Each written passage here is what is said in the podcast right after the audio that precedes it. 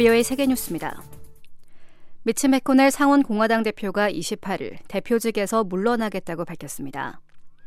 메코넬 대표는 이날 상원에서 지난주 82세가 됐다며 상원 공화당 대표로서 이번 임기가 마지막이 될 것이라고 말했습니다. 메코넬 대표는 그러면서 이제 차세대 지도부가 필요한 시기라고 강조했습니다. 다만 오는 2027년 1월 만료되는 상원의원의 임기는 끝까지 이행할 계획이라고 덧붙였습니다. 켄터키주를 지역구로 하는 메코넬 의원은 지난 17년 가까이 상원 공화당 대표를 역임했습니다. 메코넬 대표는 지난해 넘어져 뇌진탕이 오고 갈비뼈, 갈비뼈가 골절돼 입원 치료를 받았으며 공개석상에서 기자의 물음에 한동안 답변을 하지 못한 채 얼어붙은 모습을 두 차례 보이면서 건강 이상설이 제기돼 왔습니다. 미 공군 초음속 전략폭격기 편대가 스웨덴 공군과 공중연합훈련을 실시했다고 유럽 아프리카 주둔 미 공군이 27일 밝혔습니다. 유럽 아프리카 주둔 미 공군은 이날 보도자료에서 23일 스웨덴 룰레오 칼락스 공군기지에 전개된 B-1B 랜서 편대가 26일 벵가드 아들러 연합훈련에 참여했다고 전했습니다. 그러면서 이 훈련은 북극 발트 지역에서 작전을 수행하는 스웨덴 공군의 다목적 전투기 그리펜과 합동 최종 공격 통제관을 미 폭격기들과 통합시키기 위한 것이라고 설명했습니다. 합동 최종 공격 통제관은 근접 항공 지원 등 항공기의 지상 공격을 유도하는 요원입니다.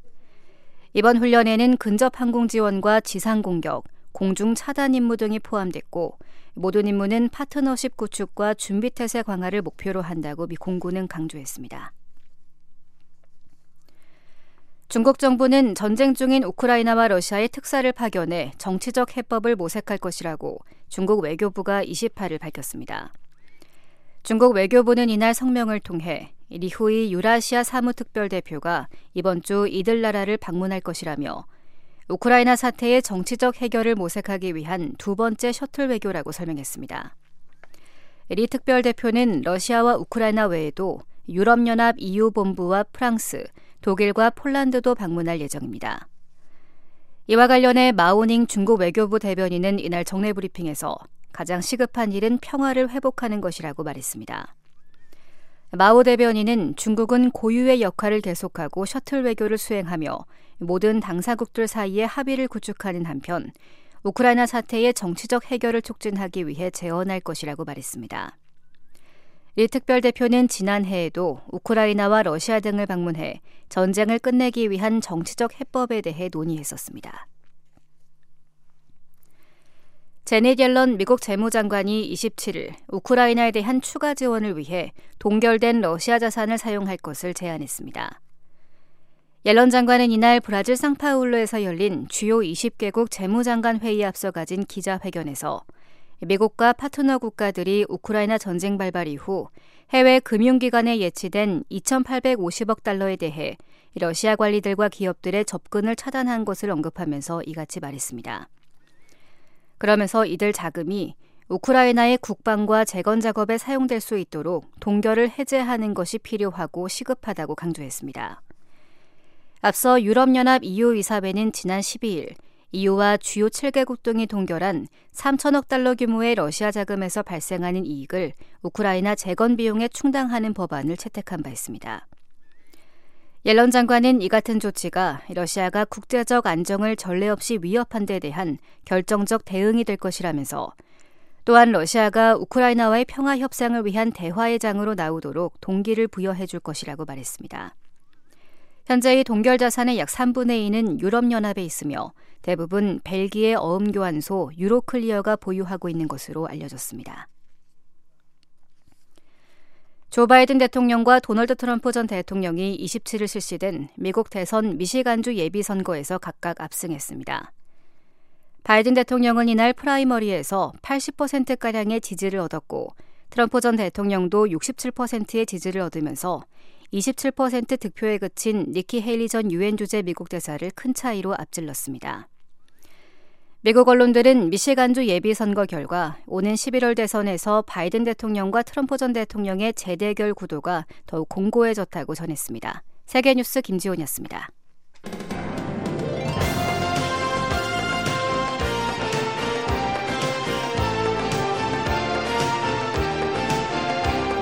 생방송 여기는 워싱턴입니다.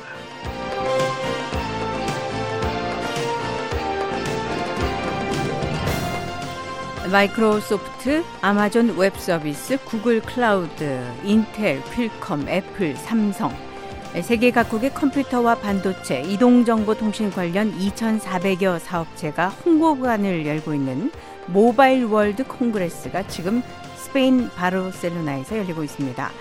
아, 이 시대 표준인 5G, 5세대 통신 기술을 넘어 차세대 기술을 논의하고 대화형 인공지능 기술의 활용, 공유, 또 인공지능을 접목한 미래형 기술을 선보이고 자랑하는 글로벌 기업의 각축장, 정보통신 모바일 올림픽이라고도 불리는 행사인데요. 26일부터 시작해 29일까지 이어지는데 이번 박람회에 AI, 인공지능과 반도체 등을 접목한 모바일 기술이 어디까지 발전하고 또 구현 가능한지를 보여준 그 혁신적인 기술에 놀라고 기대가 크다는 소식이 이어지고 있습니다. 자, 중국의 컴퓨터 기업 레노버는 모니터가 뒤가 훤하게 보이는 세계 최초의 투명 디스플레이 노트북을 전시했습니다. 휴대전화 기업 모토로라는 손목에 차는 그 휘어지는 스마트폰을 내놨고요. 한국 삼성전자 건강 정보를 실시간으로 확인받는 반지형 기기가 큰 관심을 받았습니다. 생방송 여기는 워싱턴입니다. 저는 도성민이고요. 오늘의 주간 코너는 미국의 경제와 산업 이야기 실생활 속에서 알아보는 생활 속 경제입니다. Has witnessed a long-standing and highly competitive advertising battle between two iconic brands, Coca-Cola and Pepsi. 네, 오늘의 미국 경제 이야기는 세계 최대 규모의 미국 탄산음료 시장입니다. 세계 소식과 미국 소식, 미국 정치 역사와 현재 알아보는 미국 정치 ABC 순서 뒤에 이어지는 생활 속 경제에서 자세한 이야기 만나보시죠.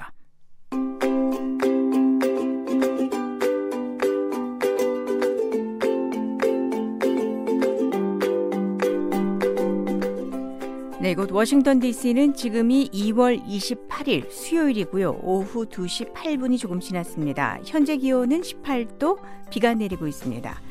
북한의 날씨 어떨까요? 한국 기상청이 제공하는 날씨 정보입니다. 2월 29일 목요일 북한 대체로 구름 많거나 흐리고 바람도 많이 붑니다. 자강도 일부 지역과 함경북도는 가끔 눈 내리겠습니다. 최저 기온은 영하 14도에서 영상 2도, 낮 최고는 영하 7도에서 영상 9도 사이입니다. 주요 도시의 기온 보실까요? 평양의 아침 최저 영하 2도에서 시작합니다. 신의주와 청진이 영하 3도고요. 개성 원산 영상 1도에서 아침을 시작합니다. 함흥의 아침 최저 영하 2도, 중강은 영하 8도, 해산 영하 11도입니다. 낮에는 평양과 원산이 7도까지 오릅니다. 개성은 8도, 함흥은 9도, 신의주와 청지는 낮 최고가 영상 4도, 중강은 영상 2도, 해산은 0도입니다. 동해상 구름 많고 어, 흐리고 가끔 비나 눈 내립니다. 앞바다 물결은 1에서 2m, 먼바다도 2m까지 일겠고요.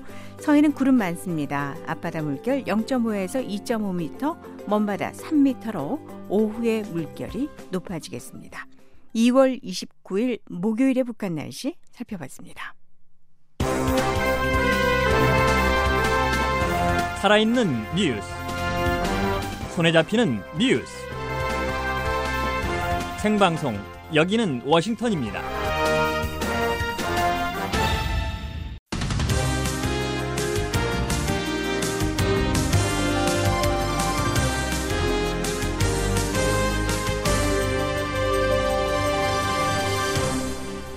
세계 여러 나라의 주요 소식 전해드리는 지구촌 오늘 순서입니다. 지금 시각 세계에는 어떤 일들이 일어나고 있을까요? 박영석 기자와 함께하겠습니다. 안녕하십니까? 네, 안녕하십니까? 네, 어떤 소식인가요? 네, 미국과 영국, 독일 등 북대서양 조약기구 나토 동맹국들이 우크라이나 파병 제안을 거부했습니다. 유럽연합 내 망명 신청 건수가 지난 2016년 이래 최고치를 기록했습니다. 어, 마지막으로 한국이 지난해 또다시 세계에서 출산율이 가장 낮은 나라였다는 소식 전해드리겠습니다. 네.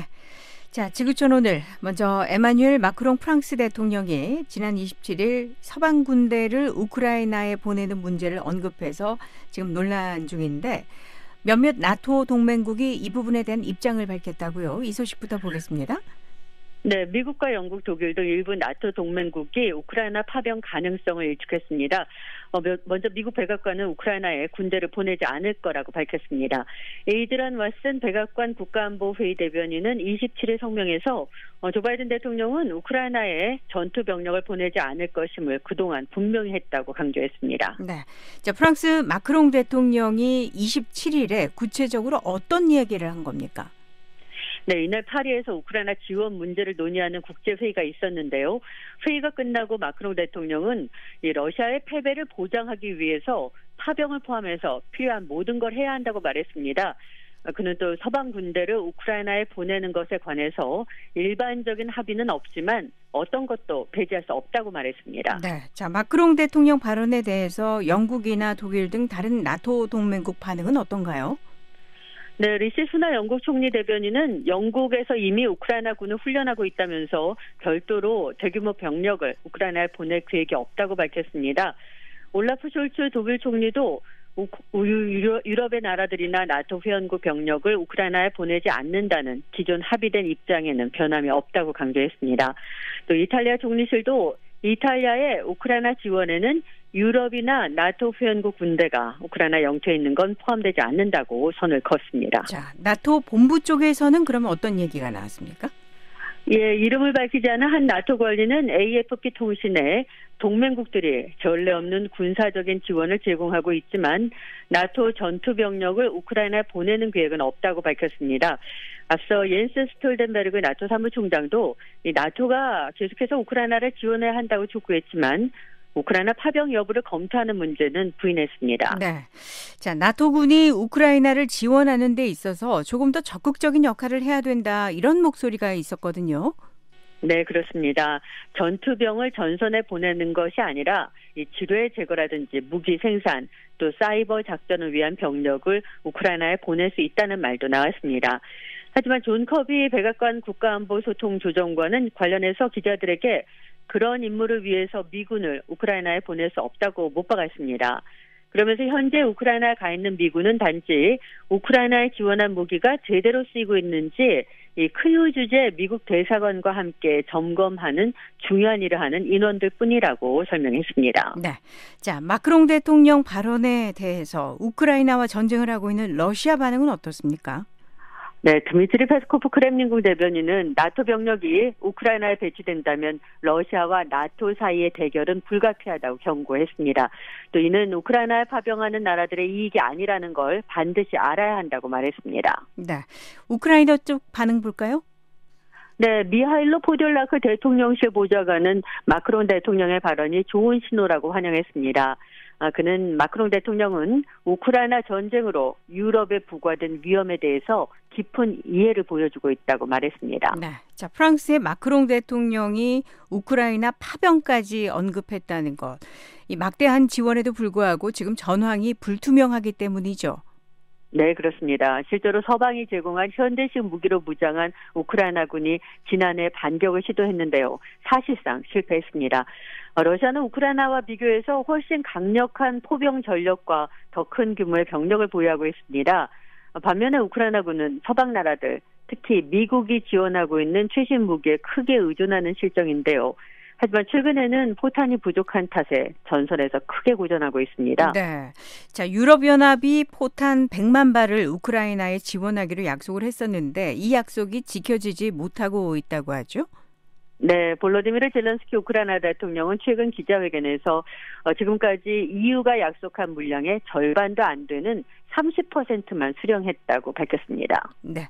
자, 이런 가운데 러시아군이 우크라이나 쪽 마을을 추가로 점령했다는 소식이 있네요. 네, 우크라이나군이 아우디우카 인근 마을 두 곳에서 철수했다고 27일 밝혔습니다. 우크라이나군의 한 고위 지휘관은 러시아군에 빼앗긴 아우디우카 서쪽 방면에 지금 방어선을 구축했다고 설명했습니다. 네. 자, 동부 요충지인 아우디카 점령, 러시아군한테 있어서는 의미 있는 전과라고 할 수 있죠? 네, 지난 9개월 새 거둔 가장 큰 전과인데요. 어, 블라디미르 푸틴 대통령도 이 아우디우카 점령이 절대적인 성공이라고 평가했습니다.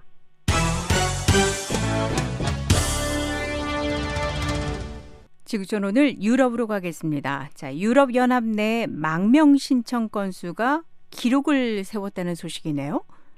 네, 유럽연합 망명청이 28일 공개한 자료에 따르면 어, 지난해 해당 건수가 114만 건으로 전해와 비교해서 18%가 늘었습니다. 이는 2016년 이래 최고 수준인데요. 이 수치는 유럽연합 EU뿐만 아니라 노르웨이, 스위스 내 건수까지 합친 겁니다. 네, 2016년, 2015년 유럽에서 난민 위기라고 불렀던 그 시기죠. 맞습니다. 당시에 시리아 내전으로 많은 난민들이 몰려서 2016년에는 망명 신청 건수가 무려 116만을 건을 기록했었습니다. 네네. 우크라이나 전쟁이 시작되고 나서는 우크라이나 사람들도 많이 EU에 있는 나라로 들어갔는데 자, 이번 그 유럽 망명청 통계가 이 사람들까지 다 포함한 겁니까? 아닙니다. 전쟁이 시작된 이후 지금까지 대략 440만 명의 우크라이나인들이 EU에서 임시 보호 신분을 얻었는데요. 이들은 포함되지 않은 통계입니다. 네. 자, 유럽에 망명을 신청한 사람들 어느 나라 출신이 제일 많습니까? 네, 시리아와 아프가니스탄입니다. 각각 18만 1000건, 11만 4천 건이었는데요. 그런데 새로운 경향으로 이 튀르키의 국적자들이 10만 건 이상으로 3위에 올랐습니다. 이는 전회와 비교하면 무려 82%가 증가한 겁니다. 네. 자, 망명 신청권 중에 지금 전쟁을 하고 있는 팔레스타인에서 온 사람들은 어느 정도나 됩니까? 대략 11,600건으로 기록을 세웠는데요. 하지만 EU 회원국 가운데 대다수가 이 팔레스타인을 국가로 인정하고 있지 않기 때문에 정확한 숫자는 파악하기 어렵다고 합니다. 네. 자, 지난해 그러면 EU 안에서 망명 신청이 가장 많았던 나라, 그러니까 망명 신청을 가장 많이 접수한 나라는 어디였나요? 네, 독일이 33만 건 이상으로 가장 많았는데요. 어, 전체 건수 가운데 거의 3분의 1을 차지했습니다. 어, 그 다음으로 프랑스가 16만 7천 건, 스페인이 16만 2천 건, 그리고 이탈리아가 13만 6천 건으로 그 뒤를 이었습니다. 인구 비율로 보면 인구가 약 120만 명에 불과한 키프로스가 1위였는데요. 주민 78명당 한 건이었습니다. 네. 자, 유럽연합이 지난 2015년, 2016년 이 난민 위기를 겪고 나서 이주민 유입을 줄이기 위해서 다양한 조처를 속속 도입했었는데요. 네, 그렇습니다. 국경 통제를 강화하고 이 망명 신청이 거부된 사람들의 추방 절차를 간소화하는 등 다양한 조처를 도입했습니다. 특히 지난해 12월 EU는 이주민의 유입을 줄이고 또 난민 수용 비용과 수용할 난민 숫자를 좀 더 공평하게 배정하는 새로운 규정에 합의했습니다. 네. 자, 이런 조처에도 불구하고 전망은 EU로 들어오려는 이주민들이 앞으로 더 늘어날 가능성이 크다는 거죠.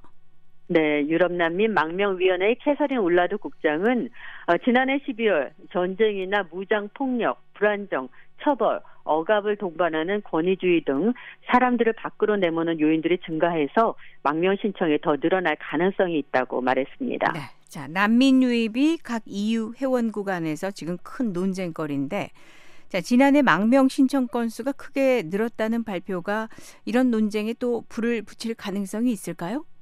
네, 그럴 가능성이 있습니다. 이윤의 난민 유입이 심각한 사회 문제가 되면서 많은 회원국에서 이민을 반대하는 극우 성향의 정당들이 세력을 넓히고 있습니다. 이런 가운데 올해 유럽의회 선거 등 각종 선거가 연이어 치러질 예정이어서 이런 망명 신청 건수 증가가 이들 선거에 어떤 영향을 미칠지 주목됩니다.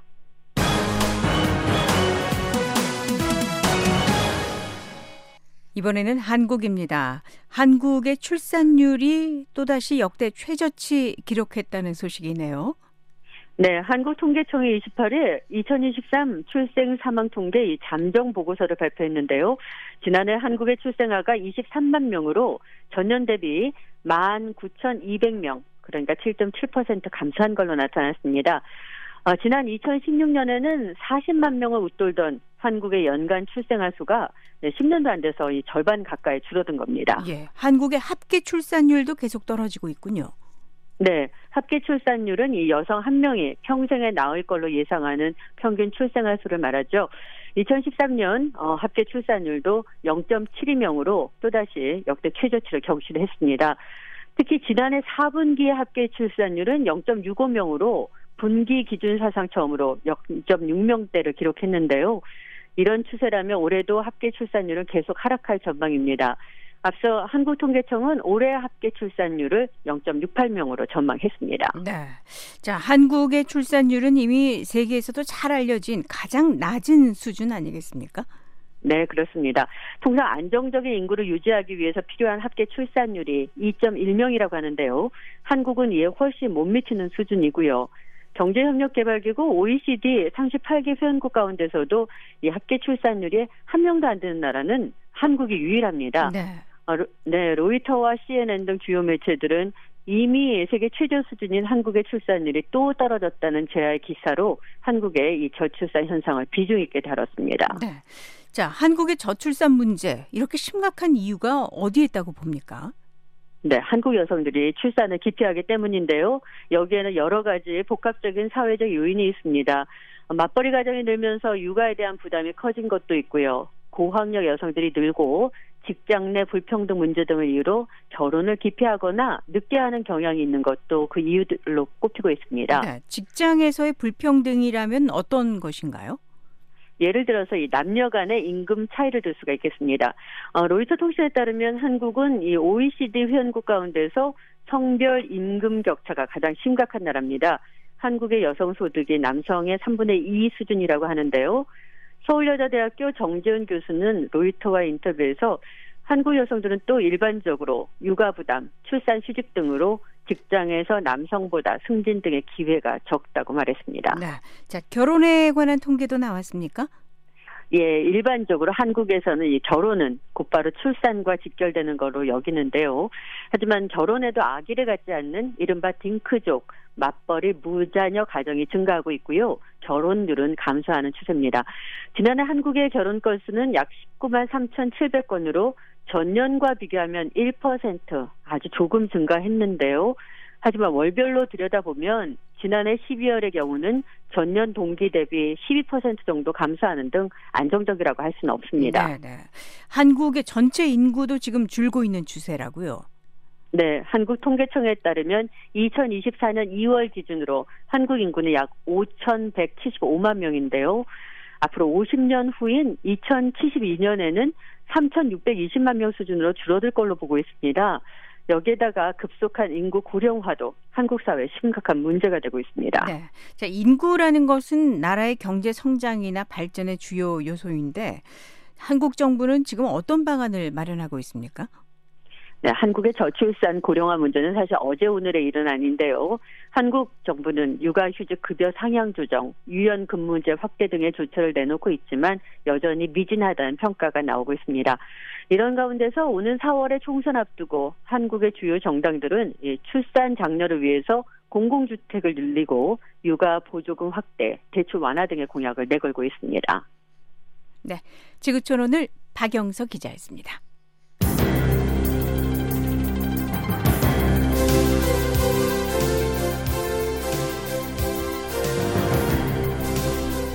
생방송 여기는 워싱턴입니다. 이번에는 생생한 미국 뉴스 전해드리는 아메리카나우 순서입니다. 장영희 기자와 함께하겠습니다. 어서 오십시오. 안녕하십니까? 자, 어떤 소식인가요?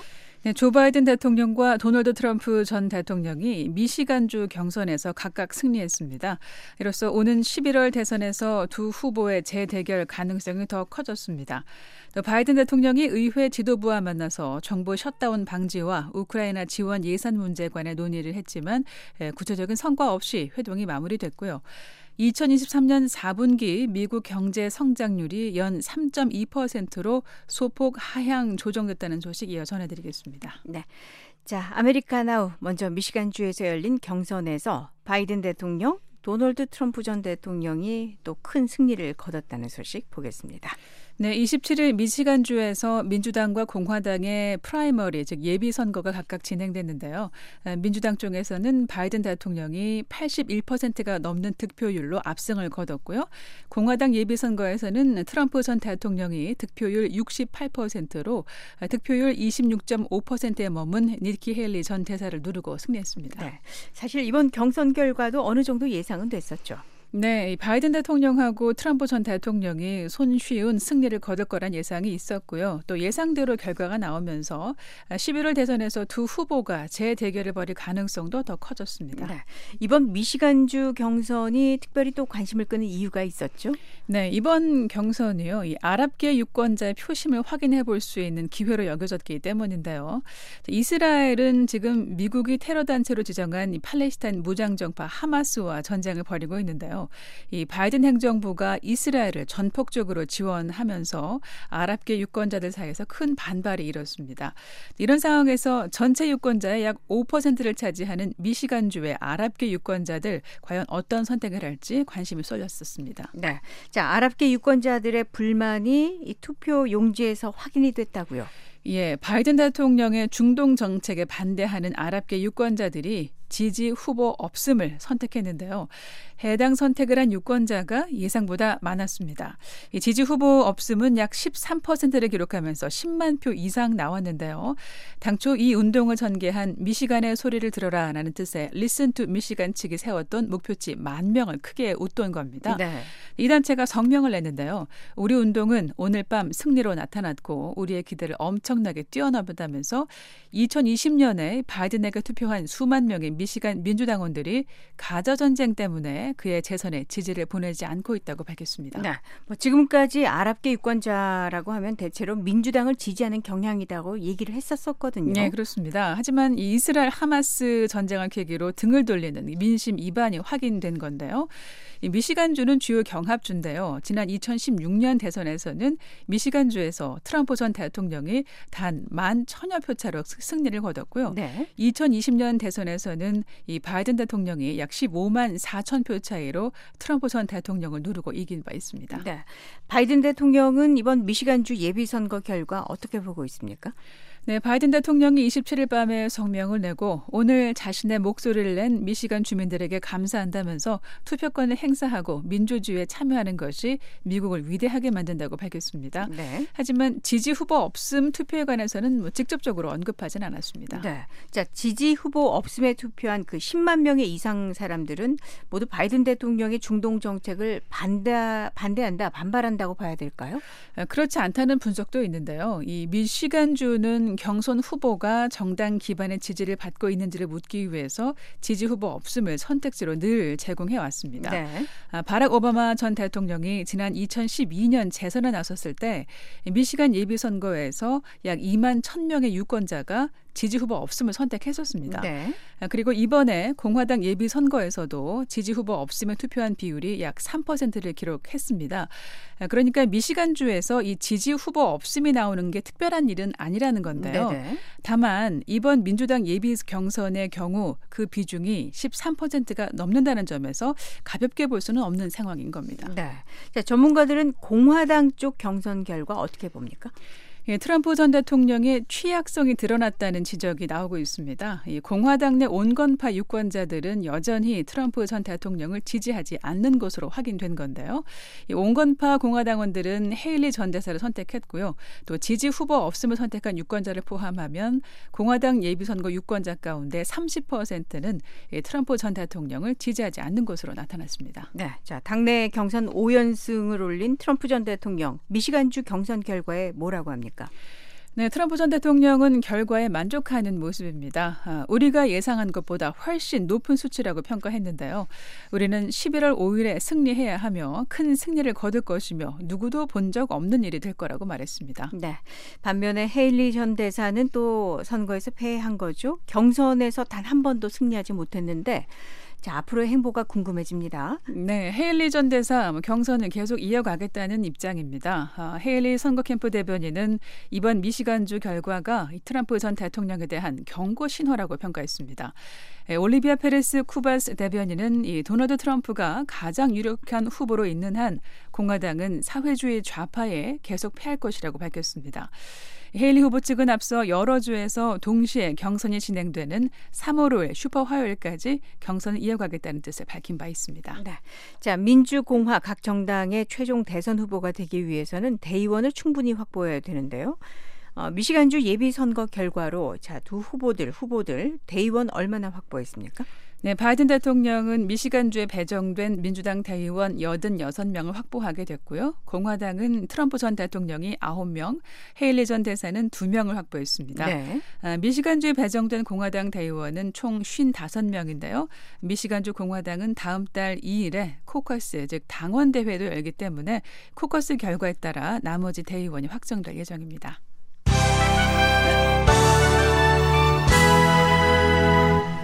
네. 아메리카 나우 이번에는 백악관 회동입니다. 조 바이든 대통령이 27일 백악관에서 의회 지도부와 만났네요. 네, 바이든 대통령이 27일 백악관 대통령 집무실인 Oval Office에서 카멀라 해리스 부통령과 함께 공화당 소속인 마이크 존슨 하원 의장, 미치 매코넬 상원 공화당 대표, 또 척 슈머 상원 민주당 대표, 하킴 제프리스 하원 민주당 대표 등을 만났습니다. 이 연방 정부의 부분 폐쇄 즉 셧다운 사태를 막고 우크라이나 우크라이나에 대한 지원 방안을 논의하기 위해서 한 자리에 모인 건데요. 하지만 구체적인 성과 없이 마무리됐습니다. 네. 회동에 앞서서 바이든 대통령이 한 얘기가 있죠. 네, 바이든 대통령은 정부에 자금을 공급하는 것은 의회의 책무라고 생각한다면서 우리는 조치를 취해야 한다. 셧다운은 경제에 심대한 타격을 줄 거라고 지적했습니다. 이어서 우리는 모두 여기에 동의한다. 우리는 초당적인 해결 방안이 필요하다고 말했습니다. 네. 자, 미국 정부는 지금 셧다운 상황이 코앞이지 않습니까? 네, 지난달 의회에서 통과된 연방정부 임시 지출안이 며칠 안에 끝나기 때문인데요. 아, 지난해 10월 1일 시작된 2024 회계연도 정식 정부 지출안이 아직 통과되지 않았습니다. 예, 총 세 차례 임시 지출안을 통과시켜서 연방정부 셧다운 사태를 피했는데요. 하지만 교통부와 농무부 등의 임시 지출안은 3월 1일에 만료되고요. 국방부와 국무부 등의 임시 지출안은 3월 8일 만료됩니다. 네. 하지만 백악관 이번 회동에도 셧다운 막을 수 있는 뾰족한 방안은 나오지 않은 것 같죠? 예, 하원 공화당의 강경파 의원들은 지출안 협상에서 자신들의 주장이 반영되지 않을 경우 차라리 지출안 협상을 중단하고 임시 지출안을 연장하자는 입장을 내세우고 있는데요. 네. 민주당은 여기에 반대하고 있습니다. 자, 우크라이나 지원을 둘러싼 논의에도 별다른 해결책 안 나온 겁니까? 네, 그렇습니다. 이 바이든 대통령은 러시아와 전쟁 중인 우크라이나 지원을 포함하는 안보 패키지를 처리해 줄 것을 요청하고 있는데요. 네. 하지만 공화당은 남부 국경을 넘어서 불법 이민자들이 급증하는 상황에 대처하는 게 더 중요하다면서 이 안보 지원안을 거부하고 있는데요. 네.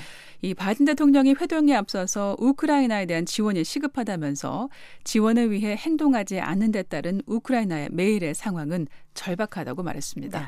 자, 그런데 상원에서는 우크라이나 지원 관련 예산이 통과되지 않았습니까? 네, 민주당이 다수당인 그 상원은 이달 초에 우크라이나 지원 관련 약 600억 달러를 포함한 총 950억 달러의 규모의 안보 패키지 법안을 처리했습니다. 네. 하지만 하원 공화당 지도부가 우크라이나 추가 지원에 반대하면서 하원 문턱을 넘지 못하고 있습니다. 네. 자, 백악관 회동에 참석한 의원들은 뭐라고 합니까? 네, 슈머 상원 민주당 대표가 회동 후 기자들에게요. 이제껏 내가 오벌 오피스에서 가졌던 수많은 회의 중에 이번 우크라이나 관련 만남은 가장 격렬한 회동 중 하나였다라고만 말했습니다. 네. 한편 존슨 의장은 기자들에게 이 바이든 대통령이 국경 안보 문제 집중하기를 원한다고 말하면서 우크라이나 지원 법안을 표결에 붙이지 않겠다는 뜻을 밝혔습니다. 네. 자, 마이크 존슨 하원 의장의 발언 조금 더 자세하게 들어보죠. 예, 존슨 의장은요. 하원 공화당은 이를 완수하기 위해 선의를 가지고 매일 24시간 성실하게 일하고 있다면서 우리는 매우 낙관적이라고 말했습니다. 하지만 국가의 최우선 순위는 우리의 국경을 안전하게 하는 것이라고 강조했습니다. 이어서 나는 대통령이 남부 국경 상황을 바꾸기 위해 오늘 당장 행정 권한을 동원할 수 있다고 믿는다면서 오늘 대통령에게 다시 한번 이를 직접 말 했다고 밝혔습니다. 네. 자, 이런 존슨 하원 의장의 요구에 백악관 측 반응 어떻습니까? 예, 백악관 반발했습니다. 이 카린 장페르 백악관 대변인은 존슨 의장은 자신이 원하는 것이 무엇인지조차 모르는 것 같다면서 존슨 의장의 국경 관련 요구가 불분명하다고 지적했습니다. 아메리카나우 끝으로 미국 경제 소식입니다. 자, 2023년도 지난해 10월에서 12월에 해당하는 4분기 미국의 경제 성장률 수정치 나왔네요. 네, 미국 상무부가 28일 지난해 4분기 국내 총생산 GDP를 연 3.2%로 집계했습니다. 아, 미국은 분기별 경제 성장률을 속보치와 잠정치, 확정치 이렇게 세 번에 걸쳐서 발표하는데요. 이번에 나온 보고서는 그 두 번째 잠정치에 해당합니다. 네. 상무부가 그 첫 번째 발표했던 것보다 조금 내려 잡은 거죠? 네, 그렇습니다. 아, 지난달 상무부는 작년 4분기 국내 총생산 GDP를 연 3.3%로 발표했었는데요. 그러니까 0.1%포인트 하향 조정된 겁니다. 아, 주로 민간 기업 투자가 줄어든 것이 이번 수치에 영향을 미쳤다고 하는데요. 아, 전반적인 기업 투자가 당초 추정했던 2.1에서 0.9로 하락했습니다. 다만 상무부는 지방 정부 지출과 소비자 지출 등은 이전 추정치보다 올라가서 일정 부분 상쇄가 음. 이뤄졌다고 설명했습니다. 네. 최근에 미국 경제 성장률이 어땠는지 전반적인 좀 추이도 같이 살펴보죠. 네, 지난해 3분기 미국 경제가 4.9% 성장했습니다. 6분기 연속 2% 성장률을 훌쩍 넘기고 있는데요. 2023년도 전체 경제 성장률이 2.5%로 집계되면서 1.9% 경제 성장을 보인 그 2022년보다 빠른 속도로 경제가 성장하는 게 확인됩니다. 네. 자, 이번 4분기 GDP 잠정치는 그 속보치에 비해서 소폭 하향 조정됐지만 미국 경제는 여전히 빠른 속도로 성장하고 있는 겁니다. 예. 특히 이 높은 금리 속에 경제 성장이 또 강세를 이어간다는 게 주목되는 부분 중에 하나죠. 네, 그렇습니다. 아, 미국의 경제가 높은 금리를 견뎌낼 수 있었던 것은요. 강력한 노동 시장에 기반한 강한 소비자 지출 때문인데요. 이 소비자 지출은 미국 경제의 약 70%를 차지하고 있습니다. 이 4분기 소비자 지출은 연 3%로 당초 추정치보다 0.2% 포인트 증가했고요. 네. 지방 정부 지출은 연 5.4% 올라서 2019년 이후 가장 빠른 속도로 증가했습니다. 또 수출량이 많아진 것도 4분기 성장에 기여했습니다. 네. 자, 지난해 4분기 개인 소비 지출 가격 지수도 공개됐네요. 네, 개인 소비 지출 PCE 가격 지수는요. 이미 소비자가 지출한 금액을 집계한 경기 후행 지수입니다. 4분기 개인 소비 지출은 1.8%로 2.6%로 집계된 3분기에 비해서는 내려간 편입니다. 하지만 가격 번등이 높은 식품과 에너지 품목을 제외하고 산출한 근원 개인 소비 지출 가격 지수는 2.1%로 3분기보다 0.1%포인트 높았는데요. 아, 그래도 28일 보고서는 인플레이션 압박이 계속 완화되고 있음을 보여줬습니다. 네. 자, 미국의 노동 시장은 어떻습니까? 1월 어, 미국의 실업률은 3.7%입니다. 24개월 연속 4%보다 낮은 수준을 보이고 있는데요. 이는 1960년대 이후 최장 기록입니다. 또 지난 12월과 1월 약 30만 개 이상의 새 일자리가 생기면서 지난 1년간 월 평균 24만 4천 개의 건전한 일자리가 추가되고 있습니다. 네, 자, 그렇다면 올해 미국의 경제 성장은 어떻게 전망되고 있습니까? 네, 국제통화기금 IMF는요, 2024년도 미국 경제가 2.1% 성장할 것으로 전망했는데요. 이는 일본과 독일, 영국, 프랑스, 이탈리아 등 주요 선진국의 성장률 전망치의 두 배가 넘는 수치입니다. 네. 아메리카나 오늘 여기까지 듣겠습니다. 장양희 기자였습니다.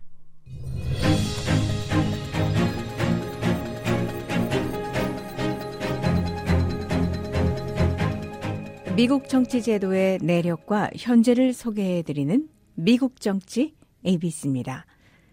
광활한 면적의 국토를 가진 미국에서는 허리케인이나 토네이도 등 자연재해가 자주 일어납니다. 이런 재해는 보통 큰 피해가 이어지는데요. 그래서 미국 연방정부에는 자연재해 대비하는 정책을 만들고 이를 집행하며 또 재해 복구를 책임지는 기관이 있습니다. 바로 국토안보부 산하 연방 재난관리청입니다. 미국 정치 ABC 오늘은 국토안보부 산하 기관 열번째 순서로 연방 재난관리청의 역할과 조직에 관해서 알아보겠습니다. 김정호 기자입니다. Stop by the center to get a full briefing on Rita. We're now facing yet another big storm. 지난 2005년 9월 23일 당시 조지 W. 부시 대통령은 연방 재난 관리청 피마 본부를 방문해 텍사스주 남동부 지역에 상륙하는 허리케인 리타와 관련된 보고를 받았습니다. 부시 대통령은 이 자리에서 주와 지역 정부들과 협력해 허리케인에 잘 대처할 것이라고 강조했습니다. 피마는 인터넷 홈페이지에서 자신들 임무를 재해 전후와 재해가 진행되는 동안 사람들을 돕는 것이라고 설명합니다. 재해가 발생하기 전 피마의 임무로는 대비 태세 강화와 홍수 위험 측정, 그리고 긴급 및 재해 관련 보조금 프로그램을 통한 지역 공동체 복원력 향상 지원을 들 수 있습니다. 다음 재해가 진행되는 동안에는 대통령 명령에 따라 유형별 재해를 선포하고 현장에 있는 재해 복구 센터 등 시설에서 재난 생존자들을 지원하는 등 개인 및 공공 지원을 제공합니다. 마지막으로 재해가 물러간 뒤에는 재해 복구 지원 그리고 미래 위험 요소 최소화 임무를 맡습니다. The mission of the Federal Emergency Management Agency is to support our citizens and first responders to ensure that as a nation. 비만의 주요 부서로는 임무 지원, 소방국, 10곳의 지역 사무소, 그리고 대응 복구국이 있습니다.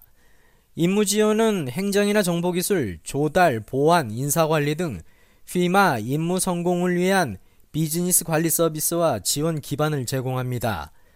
소방국은 정보 수집, 공공교육과 연구, 훈련을 통해 화재로 인한 사망사고를 줄이고 지역 공동체와 주민들을 더 안전하게 하는 것을 돕습니다. 다음 물류관리실과 복구실, 대응실, 현장 운영실로 구성되는 대응 복구국은 인명구조와 고통경감, 재산보호, 그리고 복구를 위해 개인이나 주 지역 정부에 제공하는 지원의 조율과 전달을 구축하고 유지하며 개선하기 위한 지도력과 감독 기능을 제공합니다.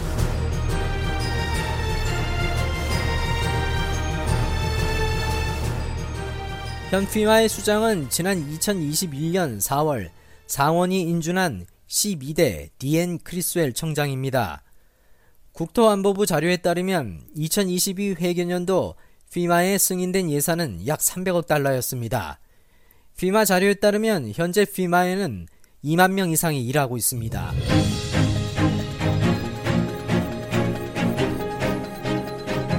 네, 미국 정치 ABC 오늘은 연방재난관리청 피마의 역할과 조직에 관해 알아봤습니다. 지금까지 김정우였습니다.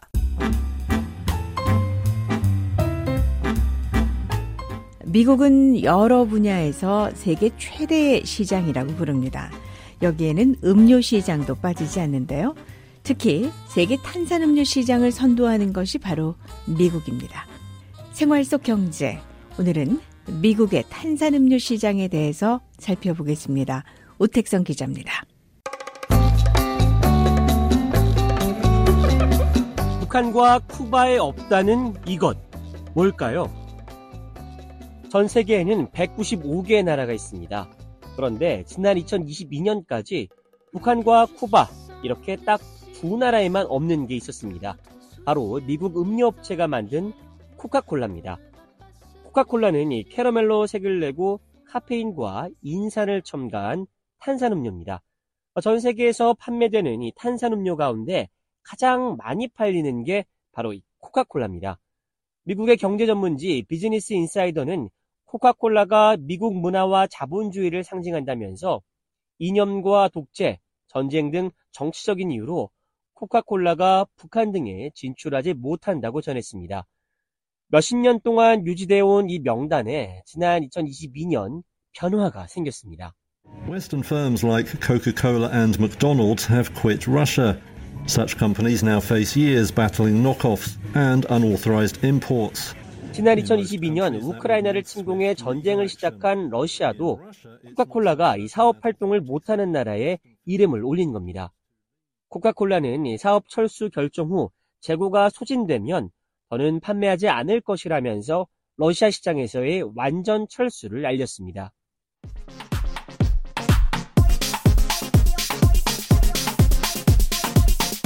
미국인들이 사랑하는 음료 코카콜라. 미국인들의 코카콜라 사랑은 남다릅니다. 마케더스 통계에 따르면 코카콜라의 전체 매출액 중 이 북미가 차지하는 비중은 35%에 달합니다. 그리고 미국인은 1년에 평균 400개에 달하는 콜라 제품을 마신다고 하는데요. 산술적으로만 보면 하루 1개 이상을 먹는다는 이야기입니다. 이 콜라는 다양한 맛을 출시하는 것으로도 유명합니다. 여태까지 출시된 맛만 해도 40개에 달하는데요. 가장 대표적인 코카콜라 오리지널 맛을 비롯해서 바닐라 맛, 체리 맛, 체리 바닐라 맛, 망고 맛, 라임 맛, 딸기 맛 등이 정말 각종 맛이 출시됐습니다. 그리고 코카콜라는 몇 년 만에 영구적으로 유지되는 새로운 맛을 출시해서 이번 달부터 판매를 시작했는데요. 어떤 맛인지 볼까요?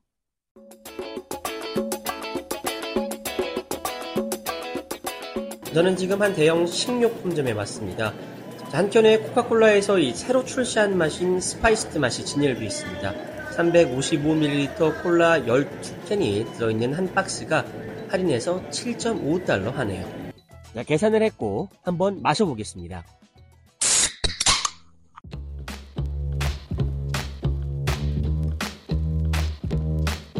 자, 캔은 이 빨간색 바탕에 중간에 옅은 보랏빛으로 무늬가 들어가 있네요. 자, 일단 라즈베리 그러니까 산딸기의 약간 상큼한 맛에 강한 향신료 맛이 섞여 있는 맛입니다. 아, 자, 좋아하는 사람은 이 강렬한 맛을 좋아할 수도 있겠는데요. 저는 아직 오리지널 맛이 더 맛있는 것 같습니다. 어, 코카콜라는 또 전 세계적으로 유행을 선도하는 이미지도 가지고 있는데요. 어, 최근엔 한국을 대표하는 K-팝과 협력한 상품을 출시하기도 했습니다.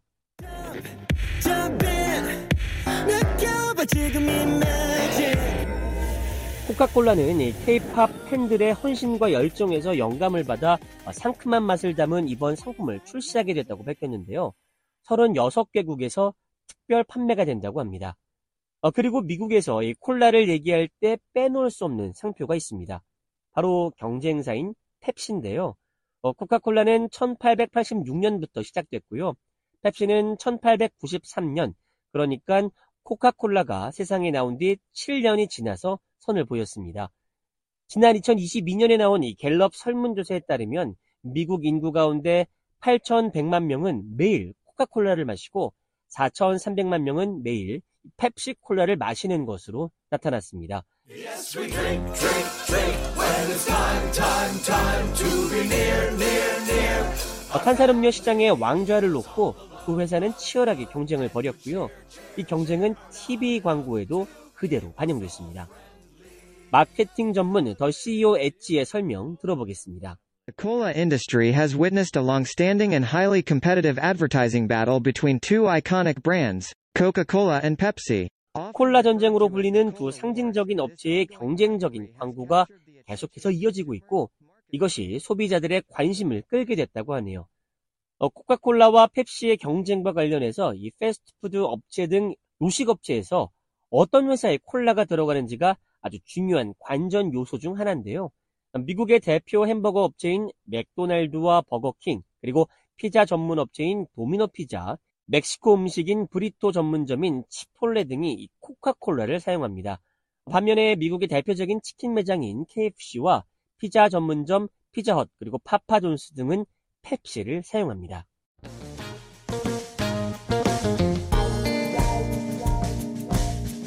미국의 탄산음료 시장 규모는 어느 정도나 되죠? 지금까지 미국의 대표적인 탄산음료 콜라에 대해서 살펴봤는데요. 어, 미국에는 이 콜라 말고도 많은 탄산음료가 판매되고 있습니다. 위에서 언급한 코카콜라, 펩시 그리고 여기에 더해서 퓨리그 닥터페퍼가 미국을 대표하는 빅3 탄산음료 업체로 어, 이들은 많은 종류의 탄산음료를 생산하고 있습니다. 코카콜라에는 각종 맛의 콜라를 비롯해서 한국에서는 사이다로 더 잘 알려진 스프라이트 그리고 환타 등의 음료가 있고요. 어, 펩시에는 펩시콜라를 비롯해서 마운틴 듀, 시에라 미스트 등이 있습니다. 그리고 큐리그 닥터페퍼는 체리 향이 들어간 콜라와 비슷한 맛을 가진 닥터페퍼를 비롯해서 사이다류의 세븐업 등의 음료가 있습니다. 세 업체의 시장 점유율은 어떨까요? 2021년 기준 미국의 탄산음료 시장에서 코카콜라가 차지하는 비중이 42% 이상으로 가장 많고요. 펩시가 27% 이상, 그리고 큐리그 닥터페퍼는 23% 이상을 차지하고 있습니다. 탄산음료 시장 규모는 어느 정도일까요? 스태티스타 통계에 따르면 미국의 탄산음료 시장 매출 규모는 2024년 1,090억 달러로 전망되고 있습니다. 그리고 앞으로 오는 2028년까지 매년 평균 약 1%의 성장률을 기록할 것으로 예상되는데요. 자, 성장률을 놓고 보면 그렇게 큰 규모의 성장을 이루지는 못하는 것으로 전망됩니다.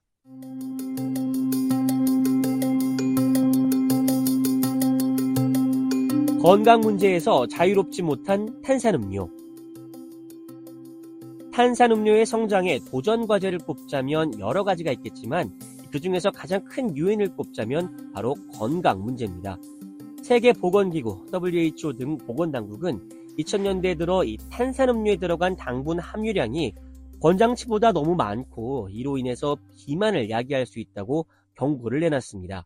Removing one sugar uh, sweetened beverage a day can make significant uh, impacts on one's health. In, 조지타운 대학교의 로라 앤더코 연구원은 이 하루 섭취하는 가당 음료를 없애는 것만으로도 큰 체중 증가 없이 건강에 중대한 영향을 받을 수 있다고 조언합니다.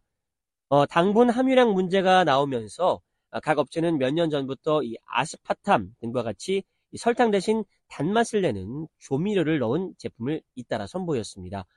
코카콜라 제로, 다이어트 코카콜라, 그리고 펩시 슈거 제로 등인데요. 열량이 0칼로리라고 광고를 해서 많은 사람이 찾지만 최근 이 역시도 건강에 해롭다는 지적이 나왔습니다. Now, artificial sweetener aspartame could be labeled a possible cancer risk. WHO 산하 국제암연구소는 지난해 아스파탐을 발암 가능 물질로 분류했습니다. 하지만 이런 지적이 소비자 행동에 당장 그렇게 큰 변화를 불러오지는 않을 것이라는 분석도 나옵니다. They will continue to do uh, what they want to do. So we, don't really see this as being a near-term effect. It's going to be. 인디애나 캐멀 서비스의 애덤 쿤스 포트폴리오 매니저는 소비자들은 일단 자신들이 하고 싶은 것을 계속하길 바라기 때문에 단기적으로 큰 영향은 없을 것이라면서 다만 각 업체는 연구를 통해서 지적이 나온 물질을 대체할 상품을 만들어낼 것이라고 설명하네요.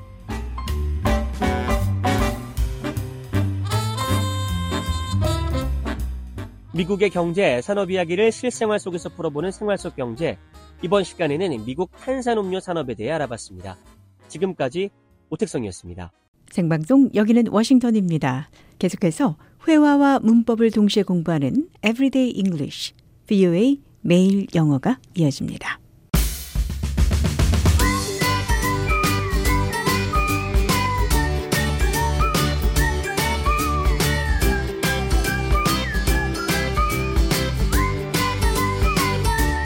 안녕하세요. 회화 문법을 동시에 공부하는 Everyday English, VOA 매일 영어 진행의 이은경입니다. 오늘은 말이 씨가 된다. 말한 대로 일이 벌어질 수 있으니 함부로 말하지 말라는 표현 영어로 배워보겠습니다. 대화 들어보시죠. I've been feeling so overwhelmed lately. I really need a break from everything. What's going on, John? Work or personal stuff? Yeah, it's a bit of everything, you know. Work is crazy, and I feel like I can't catch my breath. I was even thinking how nice it would be just to get sick and stay in the hospital for a week. No work, no responsibilities, just a break. Be careful what you wish for. Getting sick and being in the hospital is not the kind of break you need. It's more like trading one set of problems for another. 잔이 쉬고 싶다며 아파서 병원에 입원이라도 해서 일에서부터 벗어나고 싶다고 말해 제가 말이 씨가 된다고 말했습니다. Be careful what you wish for. Be careful 조심하세요. what you wish for. 바라는 것을 소원을 빌 때는 조심하라는 말입니다. Be careful what you wish for. Be careful what you wish for. It might come true. Be careful what you wish for. You may get it. Be careful what you wish for. 말이 씨가 된다. 말 조심하세요. Be careful what you wish for. 자, 이 표현 기억하시면서 오늘의 대화 느린 속도로 들어보겠습니다. I've been feeling so overwhelmed lately. I really need a break from everything. What's going on? Work or personal stuff? It's a bit of everything. Work is crazy, and I feel like I can't catch my breath. I was even thinking how nice it would be to just get sick and stay in the hospital for a week. No work, no responsibilities, just a break. Be careful what you wish for. Getting sick and being in the hospital is not the kind of break you need. It's more like trading one set of problems for another. 대화 해석해 보겠습니다. I really need a break from everything. 나는 정말 모든 것으로부터 휴식이 필요합니다. I was even thinking how nice it would be to just get sick and stay in the hospital for a week. 나는 그냥 아파서 병원에 한 일주일 정도 입원하는 것도 얼마나 좋을지까지 생각했어요. Be careful what you wish for. 말이 씨가 됩니다. 말 조심하세요. Getting sick and being in the hospital is not the kind of break you need. 아파서 병원에 입원하는 휴가를 당신이 원하지는 않잖아요. Be careful what you wish for. 말이 씨가 됩니다. Be mindful of your wishes. They might come true. Watch out for what you long for. Be cautious about what you hope for. It might just happen. Think twice before making a wish. It could become a reality. Be wary of your desires. They might have unexpected outcomes. Be careful what you wish for. They might have consequences. Be careful what you wish for. 말이 씨가 됩니다. Be careful what you wish for. 자, 이 표현 기억하시면서 오늘의 대화 한 번 더 들어보겠습니다. I've been feeling so overwhelmed lately. I really need a break from everything. What's going on? Work or personal stuff? It's a bit of everything, you know. Work is crazy, and I feel like I can't catch my breath. I was even thinking how nice it would be to just get sick and stay in the hospital for a week. No work, no responsibilities, just a break. Be careful what you wish for. Getting sick and being in the hospital is not the kind of break you need. It's more like trading one set of problems for another.